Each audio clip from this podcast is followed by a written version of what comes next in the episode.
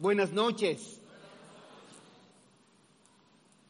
Bien, aquí estamos en una tarde lluviosa, eh, pero el Señor es fiel y nos permite estar aquí.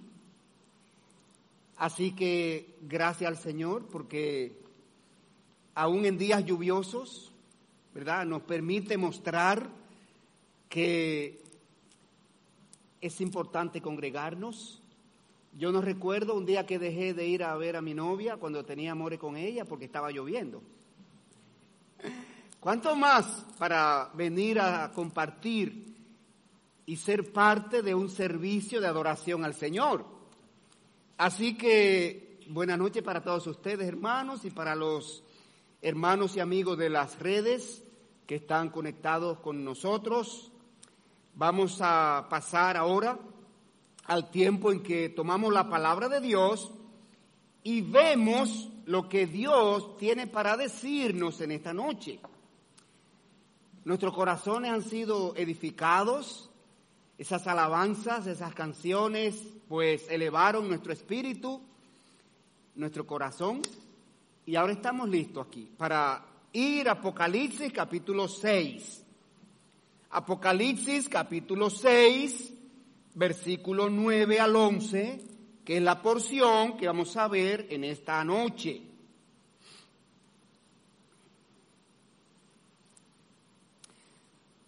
Como ustedes saben, mis queridos, nosotros estamos estudiando un tema en el libro de Apocalipsis. No estamos estudiando el Apocalipsis de manera sistemática y de manera expositiva, sino que estamos mirando textos dentro del Apocalipsis que nos conducen a la eternidad con Dios. La porción que vamos a estudiar esta noche nos muestra que Apocalipsis es un libro escrito para creyentes. Dios escribió este libro para los creyentes, para mostrarnos su plan con los creyentes. Lógicamente, Dios allí también muestra los juicios que van a caer sobre los no creyentes. Pero a través del Apocalipsis, Dios nos prepara para la eternidad con Él. Apocalipsis muestra al creyente cómo Dios nos conduce a conocer las cosas que han de suceder.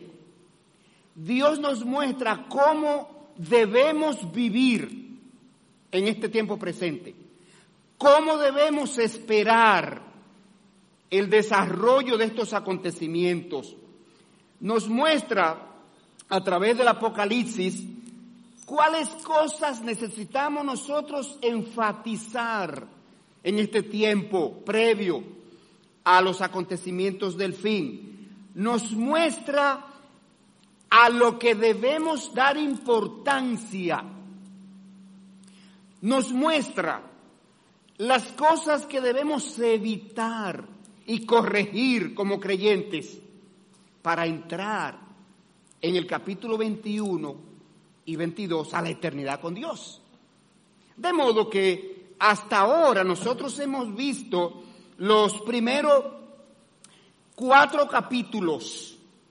Hemos visto 11 mensajes, este es el número 12, son alrededor de 25 y a lo largo de lo que hemos visto, nosotros en el capítulo 1 nosotros vimos el mensaje. Vimos al Señor Jesucristo a través de un ángel enviar el mensaje al apóstol Juan. Los capítulos 1, 2, 3 y 4 se desarrollaron en el escenario terrenal. El apóstol Juan está aquí en la tierra, en la isla de Patmos, y allí él recibe esta revelación donde el Señor Jesucristo le aparece y él ve toda la majestad del Señor dice caí como muerto. Y esos primeros cuatro capítulos, el Señor les reveló una carta para las iglesias donde el Señor decía lo que el Señor reconocía a cada iglesia, lo que el Señor amonestaba a cada iglesia, lo que el Señor pedía corregir en cada iglesia, lo que el Señor recomendaba en cada iglesia y lo que el Señor prometía en cada iglesia. Y estas cartas, ya dijimos, que son escritas para iglesias representativas de todas las iglesias, de todo lugar y de todas las épocas, para que nosotros sencillamente nos pongamos cada zapato que nos sirve y atendamos lo que Dios está diciendo allí. De modo que hoy vamos a pasar ya de esas cosas que fueron mostradas en la tierra al apóstol Juan y ahora nosotros vamos a ver un cambio de escenario, un cambio de escenario. Las cosas que se van a ver de aquí en adelante suceden en el cielo, varios capítulos, y la última sesión que tuvimos, nosotros, cada uno de nosotros que estábamos aquí, nosotros subimos con Juan. Mire el capítulo 4 que está ahí en la página anterior al capítulo 6. Dice, después de esto miré y he aquí una puerta abierta en el cielo y la primera voz que oí como de trompeta hablando conmigo, dijo, sube acá y yo te mostraré las cosas que sucederán después de estas. Y al instante yo estaba en el Espíritu y aquí un trono establecido en el cielo y en el trono uno sentado y allí se describe el trono y los seres celestiales que están alrededor de él, Dios Todopoderoso. Así que todos nosotros tengamos un poquito de imaginación y subamos con el apóstol Juan al trono, al escenario del cielo, y gocémonos en esta noche con lo que Juan está mirando. Porque Juan quiere que nosotros participemos de esta visión con él. Por eso está el libro escrito. Así que vamos a orar para que nosotros, a partir de aquí, cada vez que tomemos una porción para estudiarla, nosotros entendamos que estamos allá arriba con Juan, mirando las cosas que le están siendo mostradas para nuestra fortaleza, para nuestro aliento, para nosotros confirmar las promesas para nosotros mirar hacia dónde nos dirigimos como cristianos. Así que oremos. Señor, gracias, porque en esta noche nos reúne aquí, oh Señor, como parte de tu iglesia local, convertidos a Cristo, y parte de tu iglesia local y universal que está mirando y escuchando este mensaje, este servicio de adoración. Y lo ponemos en tus manos para que tu gracia nos acompañe, Señor. Y tu sabiduría venga a nosotros y nos dé entendimiento de lo que nosotros vamos a estudiar.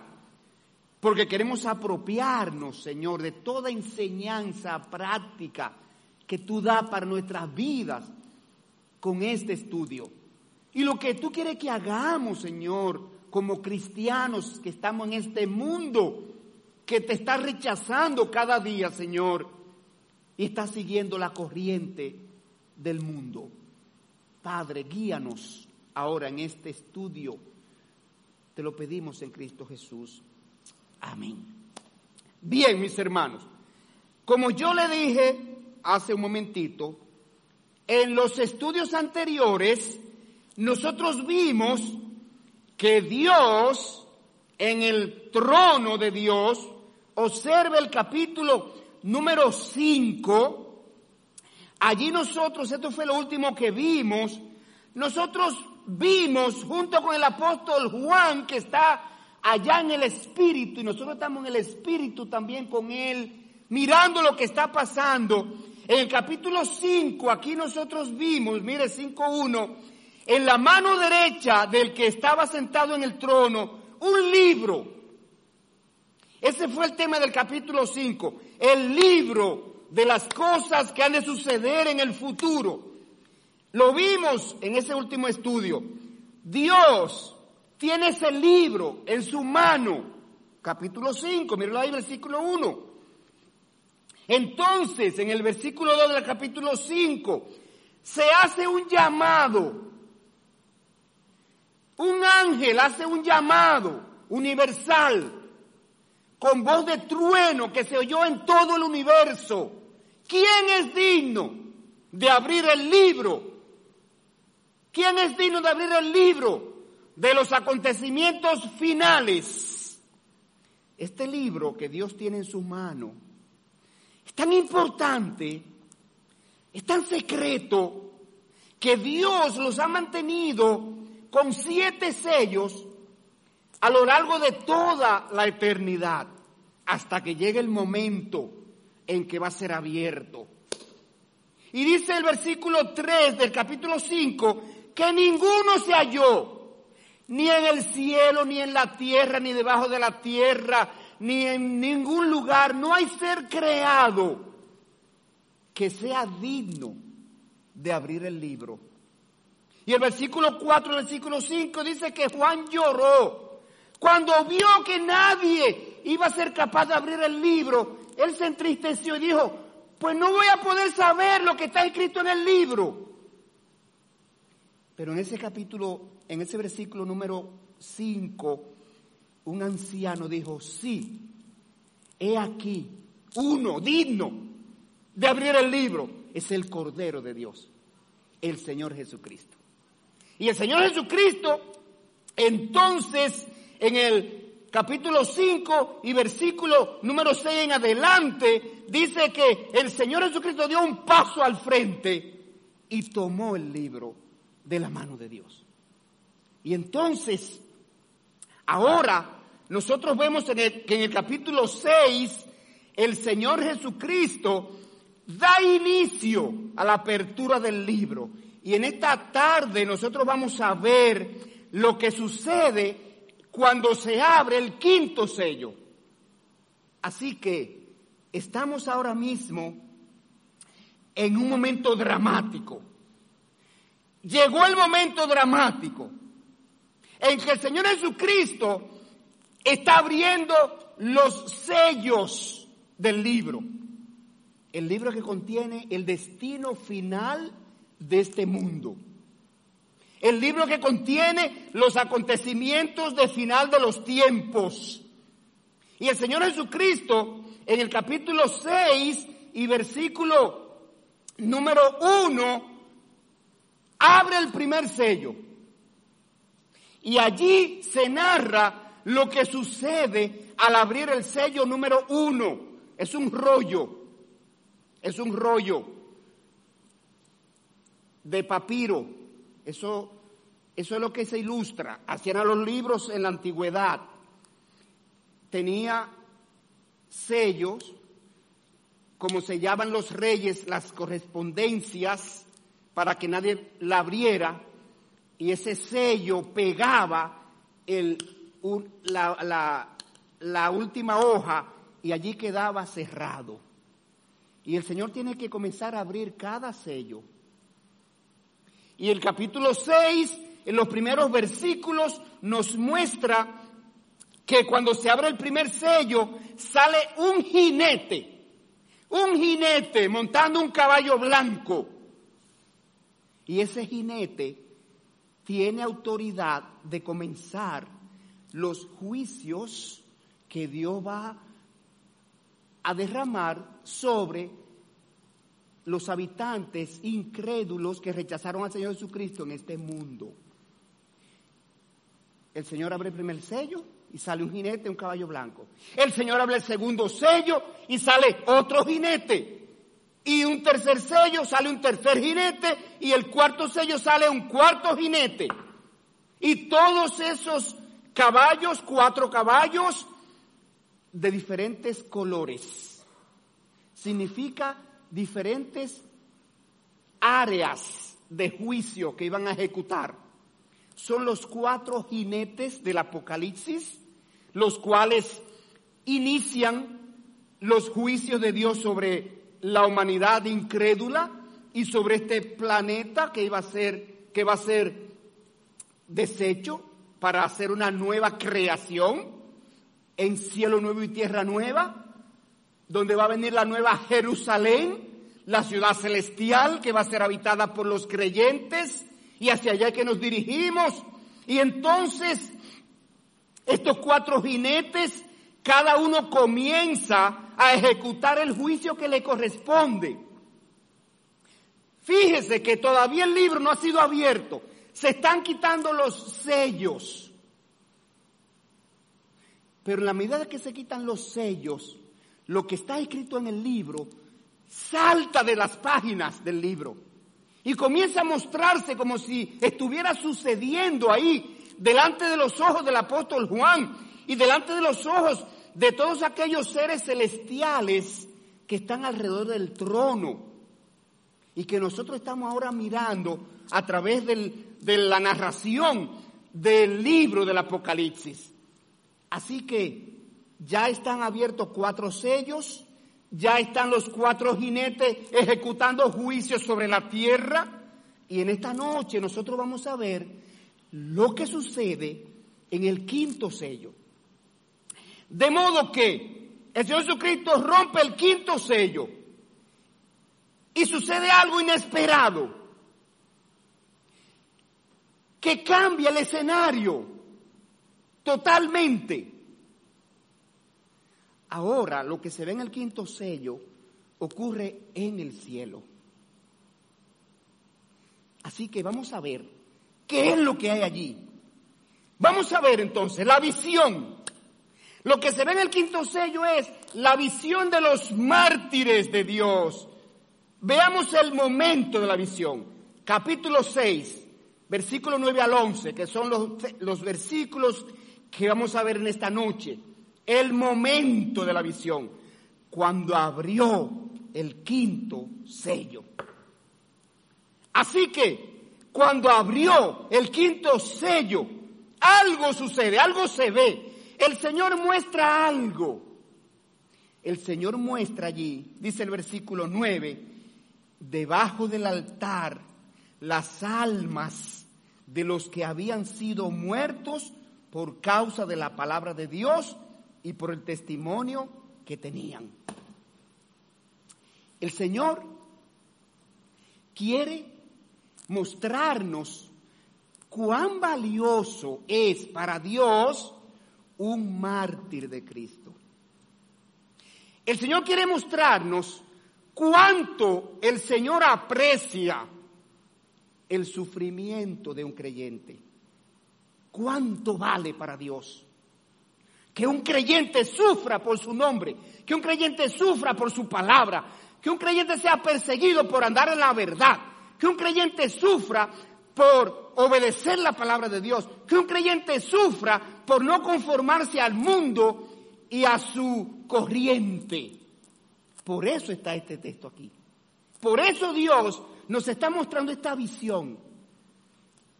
Observe ahora esto que interesante. Cuando se rompe ese quinto sello, las almas de los mártires de Dios se observan bajo el altar del trono de Dios y estas son las almas que hasta ese momento van a haber muerto en el período de la gran tribulación por seguir a Jesucristo. Ya estamos en este momento en el versículo número 6 y capítulo 9, desde el capítulo 6, versículo 1, ya, desde que salió el primer jinete, ya estamos en la gran tribulación. De modo que en el versículo 9 se nos muestra que van a haber mártires en la gran tribulación, sí. Eso quiere decir entonces que después que la iglesia sea levantada al cielo, después que el Señor Jesucristo venga y lleve su iglesia al cielo, que se narra en Primera Tesalónica 4 y en otros textos, cuando se inicie la gran tribulación, ¿hay personas que se convertirán al Señor? Sí, sí. Amén, gloria a Dios. Hay personas que creerán en el Señor Jesucristo. Hay personas que aceptarán la salvación por fe. Hay personas que no van a afiliarse al sistema del anticristo que, que, que pretende auto adorarse y que todo el mundo le adore. Hay personas que no se van a afiliar. Y esas personas van a ser muertas, asesinadas, van a ser decapitadas. ¿Dónde lo dice Dios? En Apocalipsis 20. Esas almas que aparecen en Apocalipsis 6, 9, vuelven a ser vistas en Apocalipsis 20, cuando se completa todo el número de los que van a ser muertos por causa de Jesucristo en los siete años de la gran tribulación. En el capítulo 20, versículo 4, otra vez se le muestra a Juan aquí esas almas, y lo voy a leer, 24, porque en la primera visión no están completados el número de los muertos por el Señor Jesucristo, pero en esta visión de capítulo 20 ya se completó el número de los mártires de Dios de la gran tribulación. Y dice el capítulo 24, y vi tronos, y se sentaron sobre ellos los que recibieron facultad de juzgar, y vi las almas de los decapitados por causa del testimonio de Jesús y por la palabra de Dios, los que no habían adorado a la bestia ni a su imagen, y que no recibieron la marca de la marca en sus frentes ni en sus manos, y vivieron y reinaron con Cristo mil años. Entonces, en nuestro texto, capítulo 6, versículo 9, donde estamos mirando los mártires que hasta ese momento habían fallecido de manera perseguida por el anticristo. Este versículo 9 dice, cuando abrió el quinto sello, vi el altar, vi bajo el altar las almas de los que habían sido muertos por causa de la palabra de Dios y por el testimonio que tenían. Bien, entonces hermanos, es importante que nosotros entendamos que lo que se destaca allí, en ese versículo 9, es la ubicación la ubicación que tienen esas almas en este momento. Cuando se rompe ese sello, se ven las almas, dice allí, bajo el altar del trono de Dios. Eso es lo que se destaca. ¿Qué significa eso entonces? Que las almas de los mártires son muy apreciadas para Dios, están en un lugar muy especial esas almas están bajo el altar del trono de Dios, están cerca del corazón de Dios. Recordemos, hermanos, que en el tabernáculo del Antiguo Testamento, en ese tabernáculo que fue levantado en el desierto, que Dios le da a Moisés toda esa explicación del tabernáculo y su mobiliario, todo el tabernáculo y todo el mobiliario apuntaba hacia Jesucristo y su sacrificio en la cruz.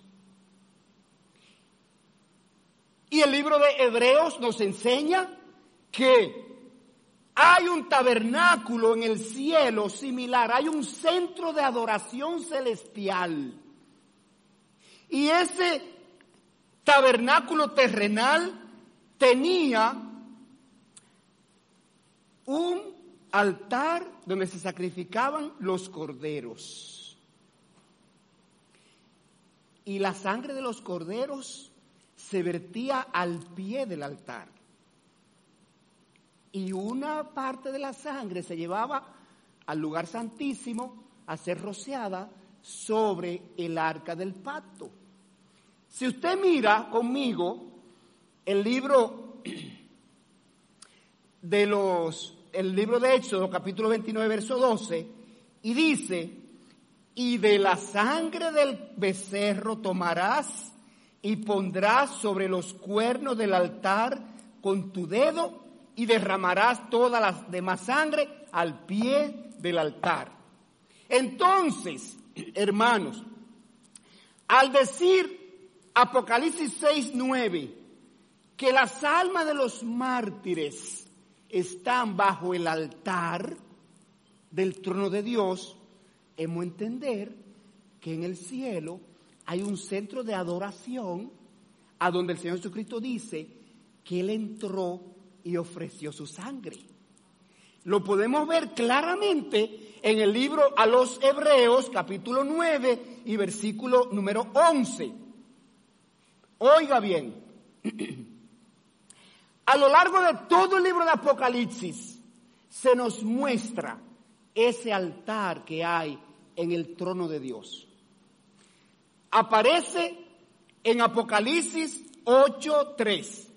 Ya lo vimos aquí en el 6, en el 6.9. Pero aparece en Apocalipsis 8.3 que dice, otro ángel vino entonces y se, y se paró ante el altar en Apocalipsis 8:5 dice, y el ángel tomó el incensario y lo llenó del fuego del altar. Aparece en el 9.1, 9.13, 11.1, 14.18, 16.7, el altar del centro de adoración celestial se menciona varias veces en el libro Apocalipsis. En Hebreos capítulo 9 y versículo 11, vaya ahí, que quiero compartir con usted esta porción de 9, 11 y 12. Dice así. Esta porción está hablando, antes de leerla, para que nos ubiquemos en su contexto anterior, nos está hablando del sacrificio que presentó Jesucristo en un lugar superior al tabernáculo donde se presentaba el sacrificio de los corderos que los hombres llevaban para ser ofrecido por sus pecados. Entonces, este texto nos habla de la superioridad del sacrificio de Jesucristo, que fue ofrecido en un lugar superior, fue ofrecido como un sacrificio superior, fue ofrecido como un sacrificio único, fue ofrecido como un sacrificio especial. Era un cordero de Dios. Así se presentó. Eh, Juan el Bautista presentó al Señor, a los judíos, en Juan 1.29. He aquí el cordero de Dios que quita los pecados del mundo. No es el cordero de un hombre o de una mujer pecadora. El cordero de Dios no es el cordero para quitar el pecado de una persona, es que quita el pecado del mundo. Es un Jesucristo fue un sacrificio colectivo en sentido de que cubría el pecado de la humanidad, de todo aquel que lo acepte y lo reciba como válido para su, sus pecados. De eso es que se está hablando en Hebreos capítulo 9. Y dice el versículo 11, pero estando ya presente Cristo, sumo sacerdote de los bienes venideros, por el más amplio y más perfecto tabernáculo, no hecho de manos, es decir, no de esta creación, y no por sangre de machos cabríos ni de becerros, sino por su propia sangre, entró una vez y para siempre en el lugar santísimo, habiendo obtenido eterna redención. Mire el versículo 23 de ese capítulo 9. Fue pues necesario que las figuras de las cosas celestiales fuesen purificadas así, pero las cosas celestiales mismas con mejores sacrificios que estos, porque no entró Cristo en el santuario hecho de mano, figura del verdadero, sino en el cielo mismo, para presentarse ahora por nosotros ante Dios, y no para ofrecerse muchas veces, como entra el sumo sacerdote en el lugar santísimo cada año con sangre ajena. De otra manera, le hubiera sido necesario padecer muchas veces desde el principio del mundo. Pero ahora, en la consumación de los siglos, se presentó una vez para siempre por el sacrificio de sí mismo para quitar de en medio el pecado. Así que, en los sacrificios de animales que se presentaban en el templo bajo el esquema de la ley, ya dije que la sangre se vertía al pie del altar, así que el hecho de que las almas estén ahora en el cielo bajo el altar del trono de Dios, indica que esas almas corresponden a personas que ofrecieron su vida, sacrificaron su vida a Dios, entregaron su vida a Dios murieron por la causa de Dios. Murieron por su fidelidad, murieron porque se aferraron a Dios, al Señor Jesucristo en el tiempo de la gran tribulación, el tiempo de mayor impiedad que va a existir. Esos mártires, ya dije, que tienen un lugar especial para Dios, están bajo el altar del trono de Dios. Ahora, ¿Qué es lo que se destaca en el versículo siguiente? 6.9. Vamos a ver la segunda parte del 6.9. ¿Qué es lo que se destaca? ¿Qué es lo que Dios quiere que nosotros observemos? ¿Qué es lo que Dios quiere que valoremos al mostrarnos esa visión de esas almas, de esos mártires? ¿Qué es lo que Dios admira de esos mártires?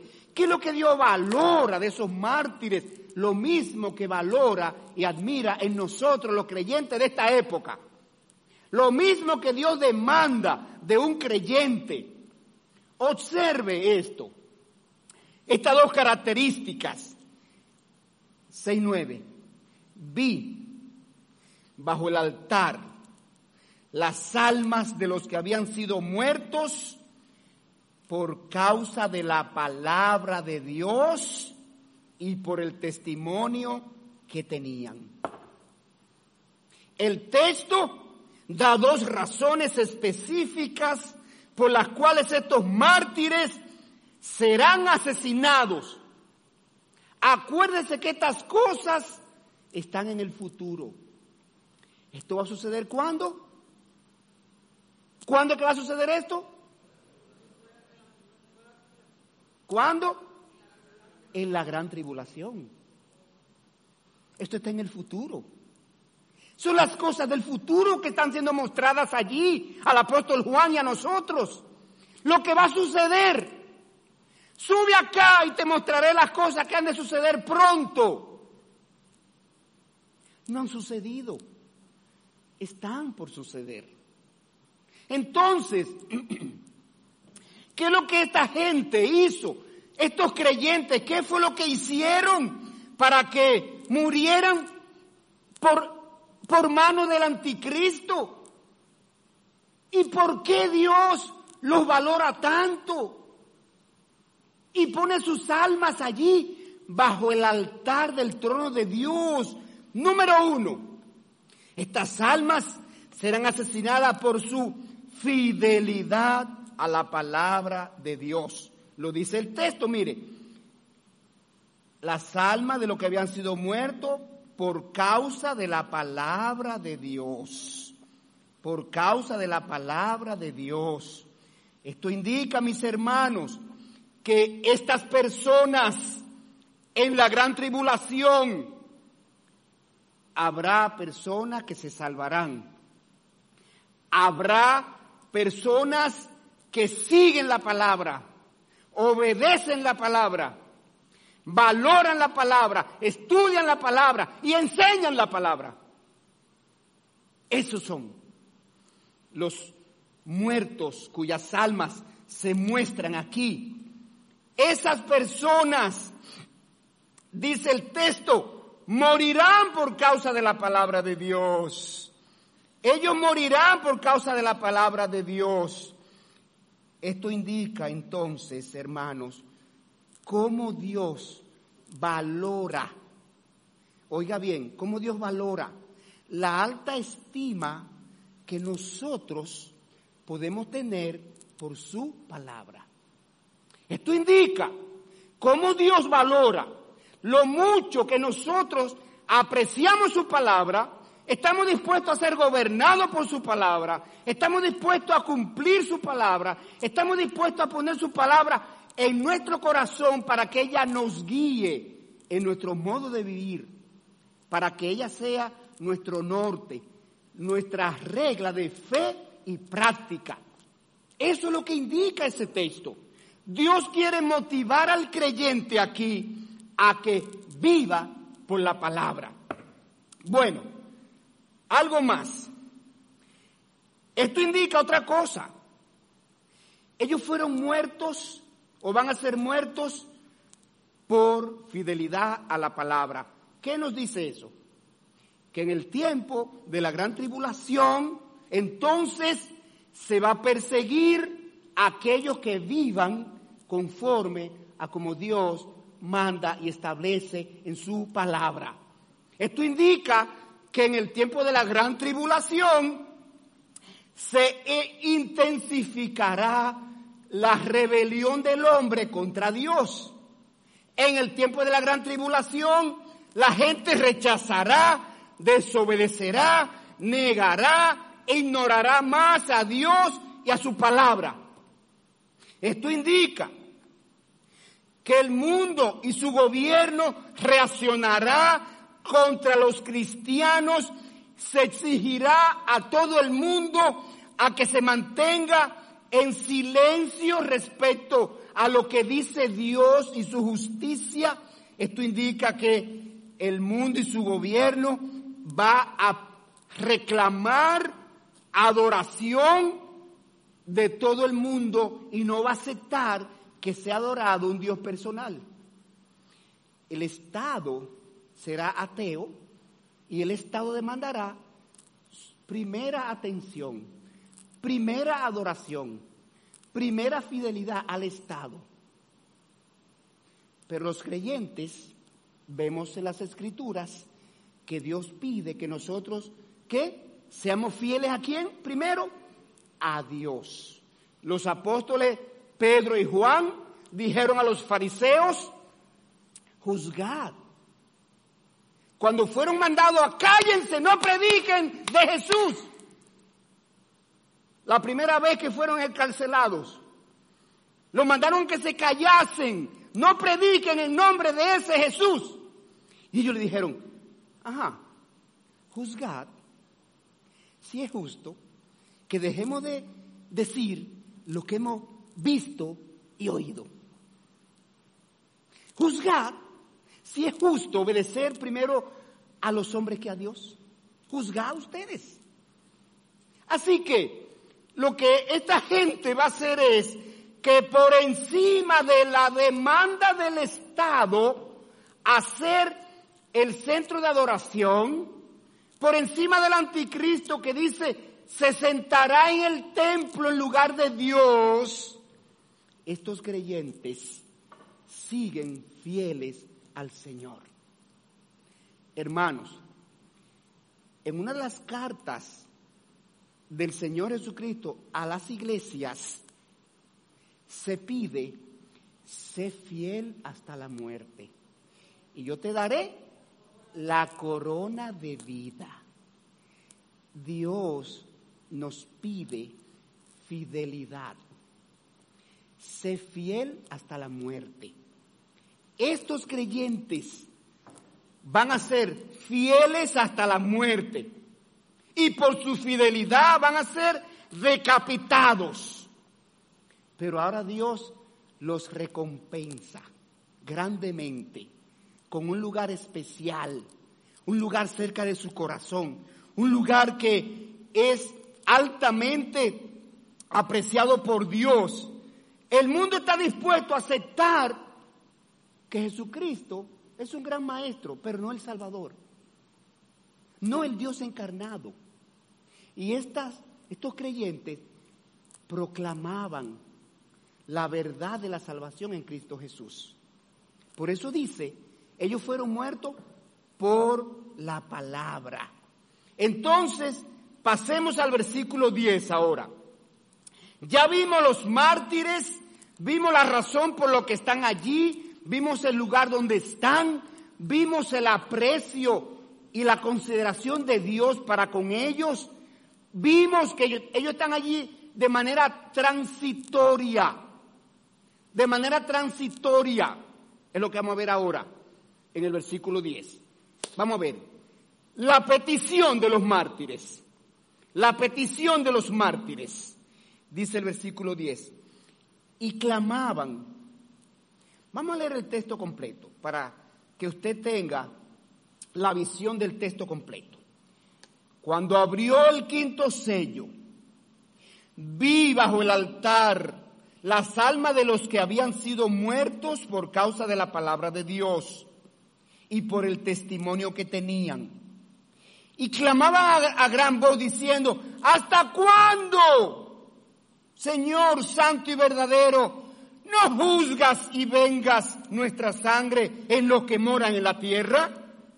Y se les dieron vestiduras blancas y se les dijo que descansasen todavía un poco de tiempo hasta que se completara el número de sus consiervos y sus hermanos que también habían de ser muertos como ellos.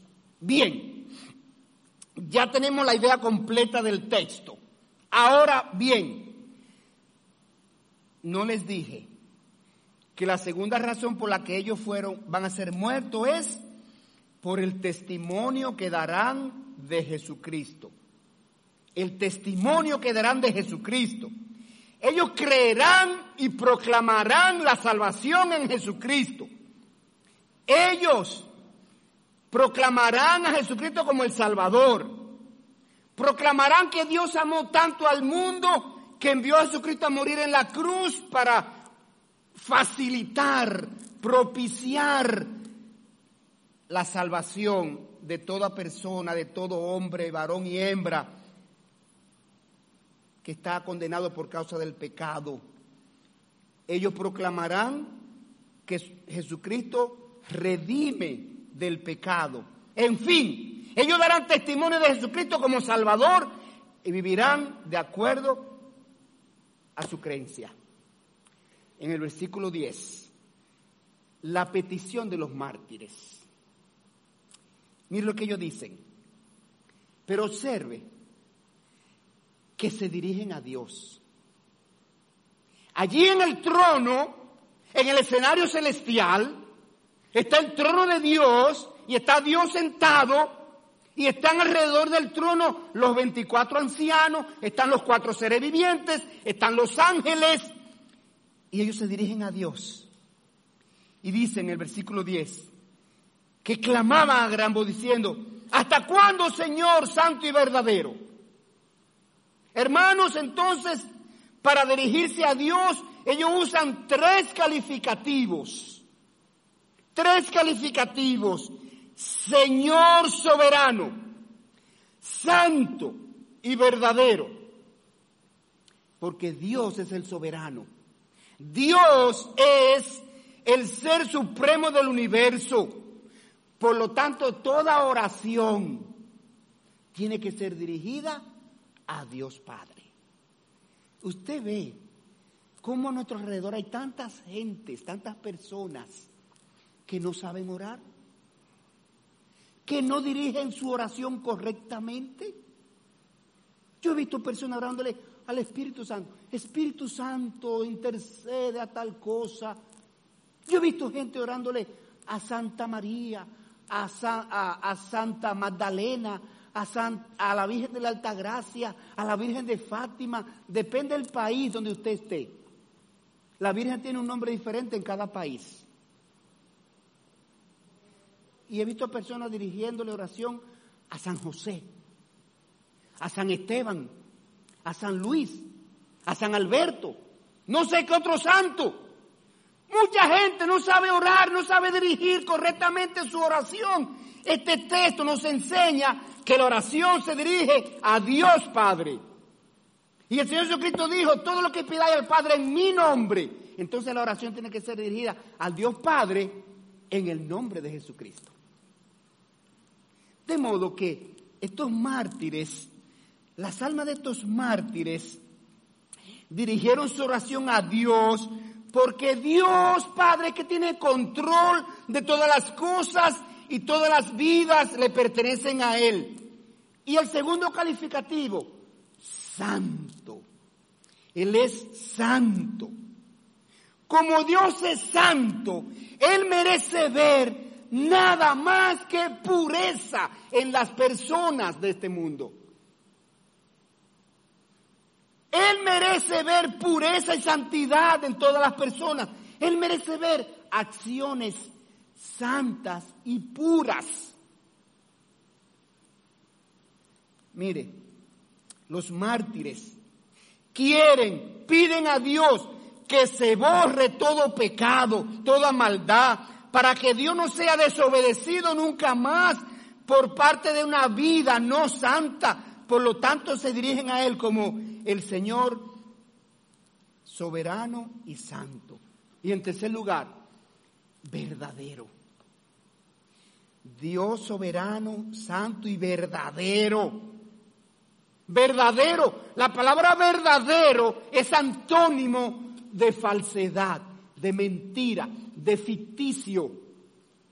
Verdadero. Lo que significa esta palabra aquí es que podemos estar seguros de que su palabra se cumplirá. Todo lo que Dios dice aquí se cumplirá. Porque lo dijo el verdadero.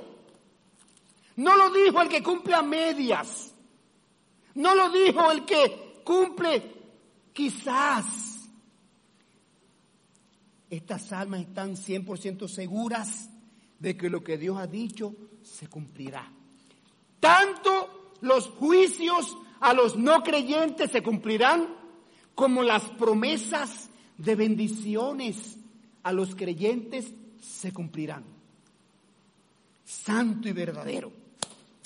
Ahora, ¿qué es lo que ellos piden? Versículo 10. ¿Hasta cuándo, Señor, soberano, santo y verdadero? Ellos claman ahora por justicia. Dicen, no juzgas y vengas nuestra sangre de los que moran en la tierra. De modo que el clamor de los mártires es para que su sangre sea reivindicada. Lo cual significa, lo cual significa que sea reivindicada la palabra de Dios y el Señor Jesucristo. ¿Por qué fueron ellos muertos? Por fidelidad a la palabra y por su testimonio como cristianos. Entonces, ellos fueron asesinados porque sus perseguidores se rebelaron contra Dios, contra la palabra de Dios y en contra del Señor Jesucristo. Y ellos están diciendo, reivindica eso. Restaura el respeto a la palabra de Dios. Restaura el aprecio, el anhelo del Señor Jesucristo. Reivindica la realidad de que no hay otro Salvador. Eso es lo que ellos están pidiendo. Ellos están clamando para que Dios detenga la injusticia en contra de su palabra. Ellos están clamando para que Dios detenga las acciones y la blasfemia en contra de su Hijo Jesucristo. Están clamando para que Dios detenga la injusticia en contra de su propia gloria, en contra de su propio nombre. Que detenga la injusticia del pecado y la maldad en contra de su propia santidad. Mire, en el Salmo 74, 10 el salmista pidió eso mismo. Salmo 74, 10 dice, ¿hasta cuándo, oh Dios, nos afrentará el angustiador.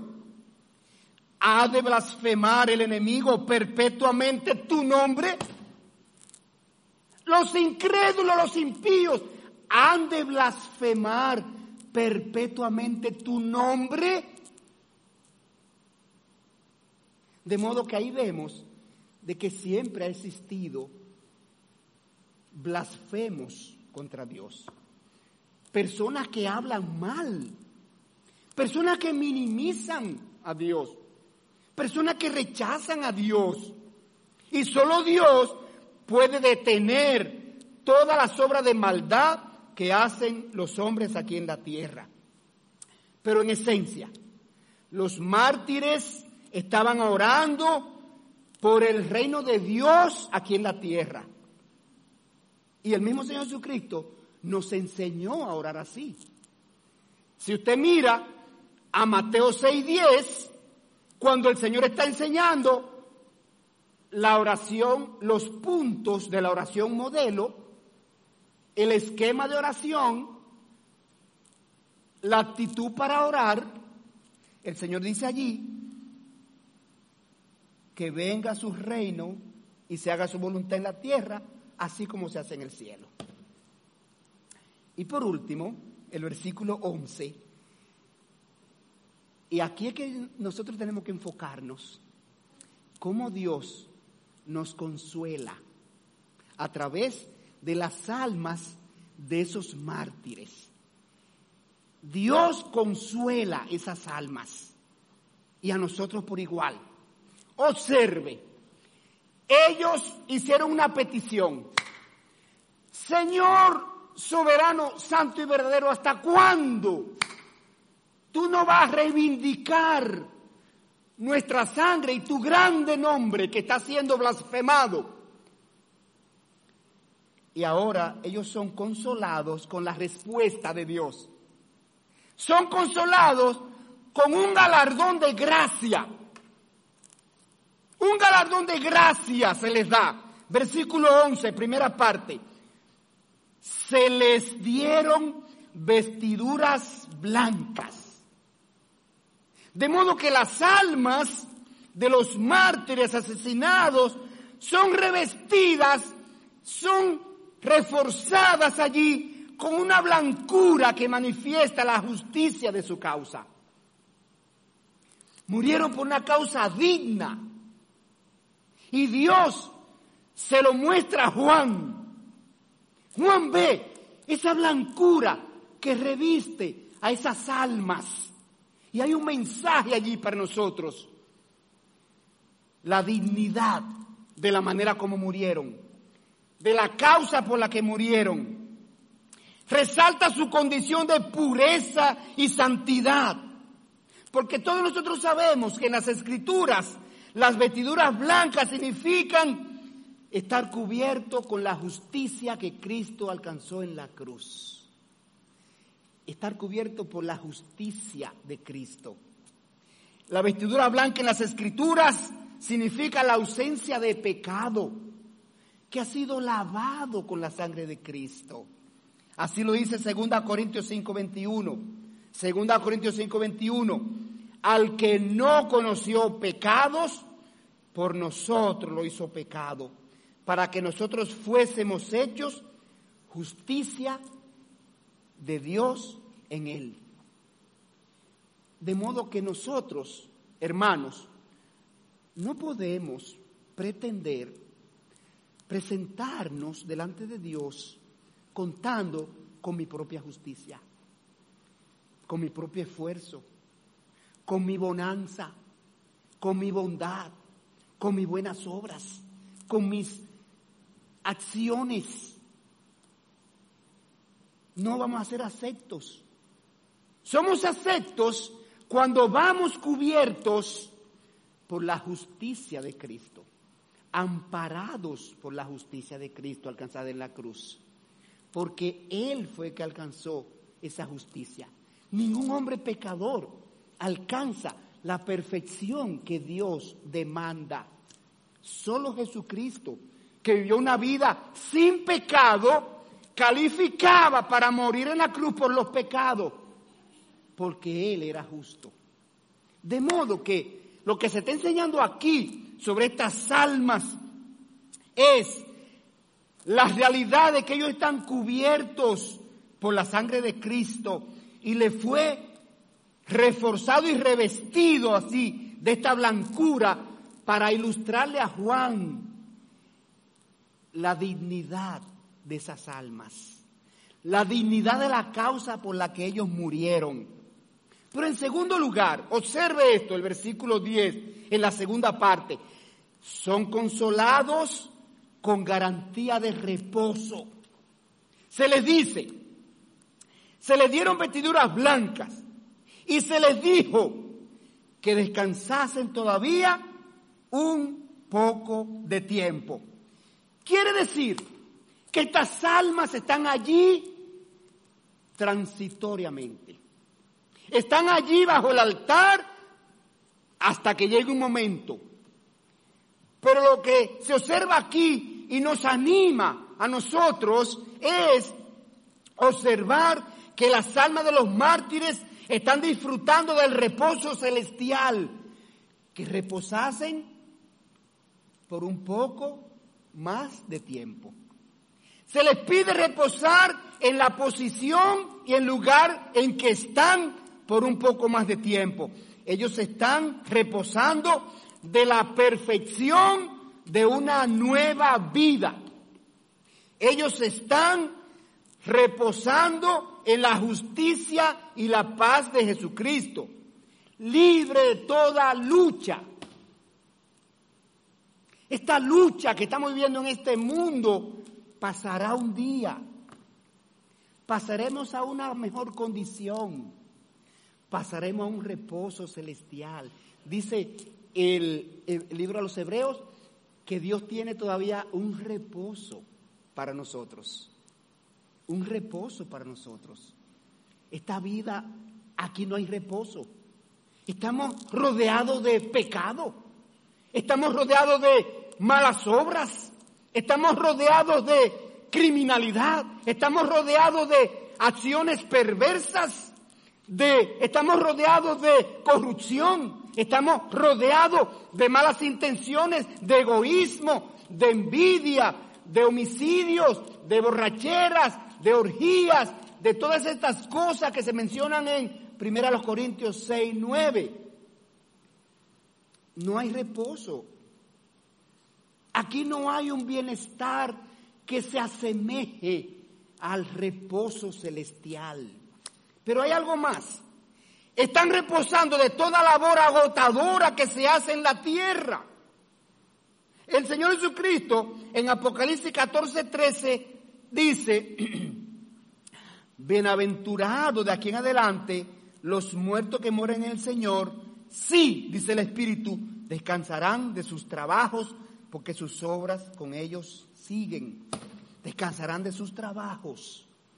Este trabajo agotador y afanoso que estamos desarrollando aquí, detrás de cosas materiales que perecen y aquí se quedan, eso pasará un día. Ese día que estemos en la presencia del Señor. Pero hay algo más. Están reposando de las obras impías y perversas que se hacen en esta tierra. Vimos la noticia que en una semana la semana pasada o la anterior, no sé en cuál de las dos semanas, en una semana hubo seis feminicidios, en una semana. Así es que estamos devorándonos unos a otros.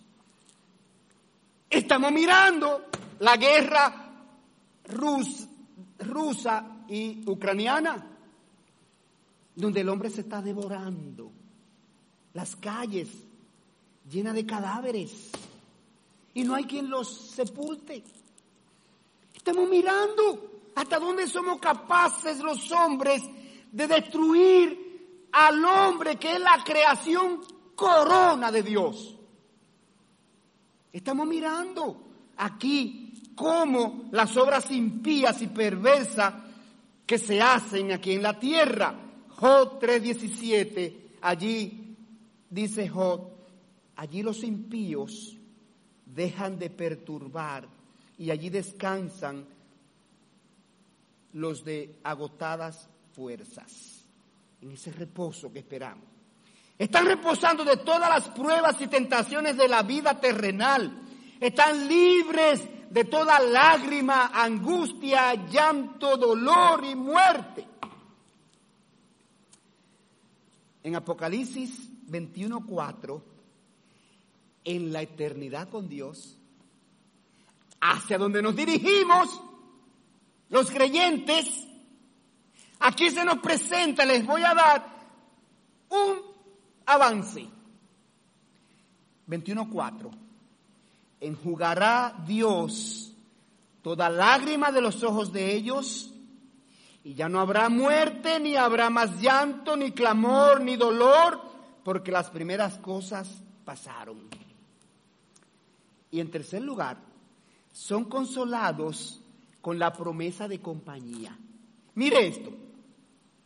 Y se les dijo que descansasen un poco más de tiempo, descansasen un poco más de tiempo, y se les dijo hasta que hasta que se completara el número de sus consiervos y sus hermanos que también habían de ser muertos como ellos. Ese texto indica entonces, hermano, dos cosas. Se indica a los mártires que debían esperar un poco más de tiempo porque todavía la cantidad de creyentes que iban a ser muertos, así como ellos, no se había completado. En ese momento todavía más creyentes iban a ser muertos por su fidelidad a la palabra de Dios, por su testimonio de Jesucristo y se iban a reunir esas almas con ellos, debajo del altar de Dios. Más creyentes iban a morir en el periodo de la gran tribulación por su fidelidad, ya lo dije, a la palabra de Dios y por predicar el Evangelio de salvación en Cristo Jesús. El nombre de Jesucristo seguiría siendo proclamado todavía en la tierra en medio de la gran tribulación y más creyentes iban a ser decapitados. Hermanos, entonces, con esta enseñanza de hoy, ¿qué es lo que Dios quiere enfatizarnos? ¿Qué es lo que Dios quiere que nosotros valoremos de esos tres versículos? Primero, Dios quiere motivarnos a la fidelidad a su palabra. Hermanos, que sea una característica de cada uno de nosotros la fidelidad a su palabra. Segundo, Dios quiere transmitirnos fortaleza y valentía para testificar de Jesucristo en todo tiempo y circunstancia, aún en situaciones de peligro. No podemos callarnos por intimidarnos por un eventual peligro de que nosotros proclamemos la palabra o nos identifiquemos como cristianos. Recordemos la palabra de uno de los mártires del Señor. Usted conoce. Está el apóstol Pedro, está el apóstol Pablo, está Esteban, eh, hay muchos. Oiga la palabra de uno de ellos, el apóstol Pablo dijo en 2 Timoteo 1.8, por tanto no te avergüences de dar testimonio de nuestro Señor, ni de mí, preso suyo, sino participa de las aflicciones por el Evangelio según el poder de Dios. Valentía para identificarnos como creyentes. En tercer lugar, Dios quiere alentarnos y traernos esperanza mostrándonos que los mártires del Evangelio son de alta estima y honor delante de Dios. El Salmo 116, 15 dice, estimada es a los ojos de Jehová la muerte de sus santos.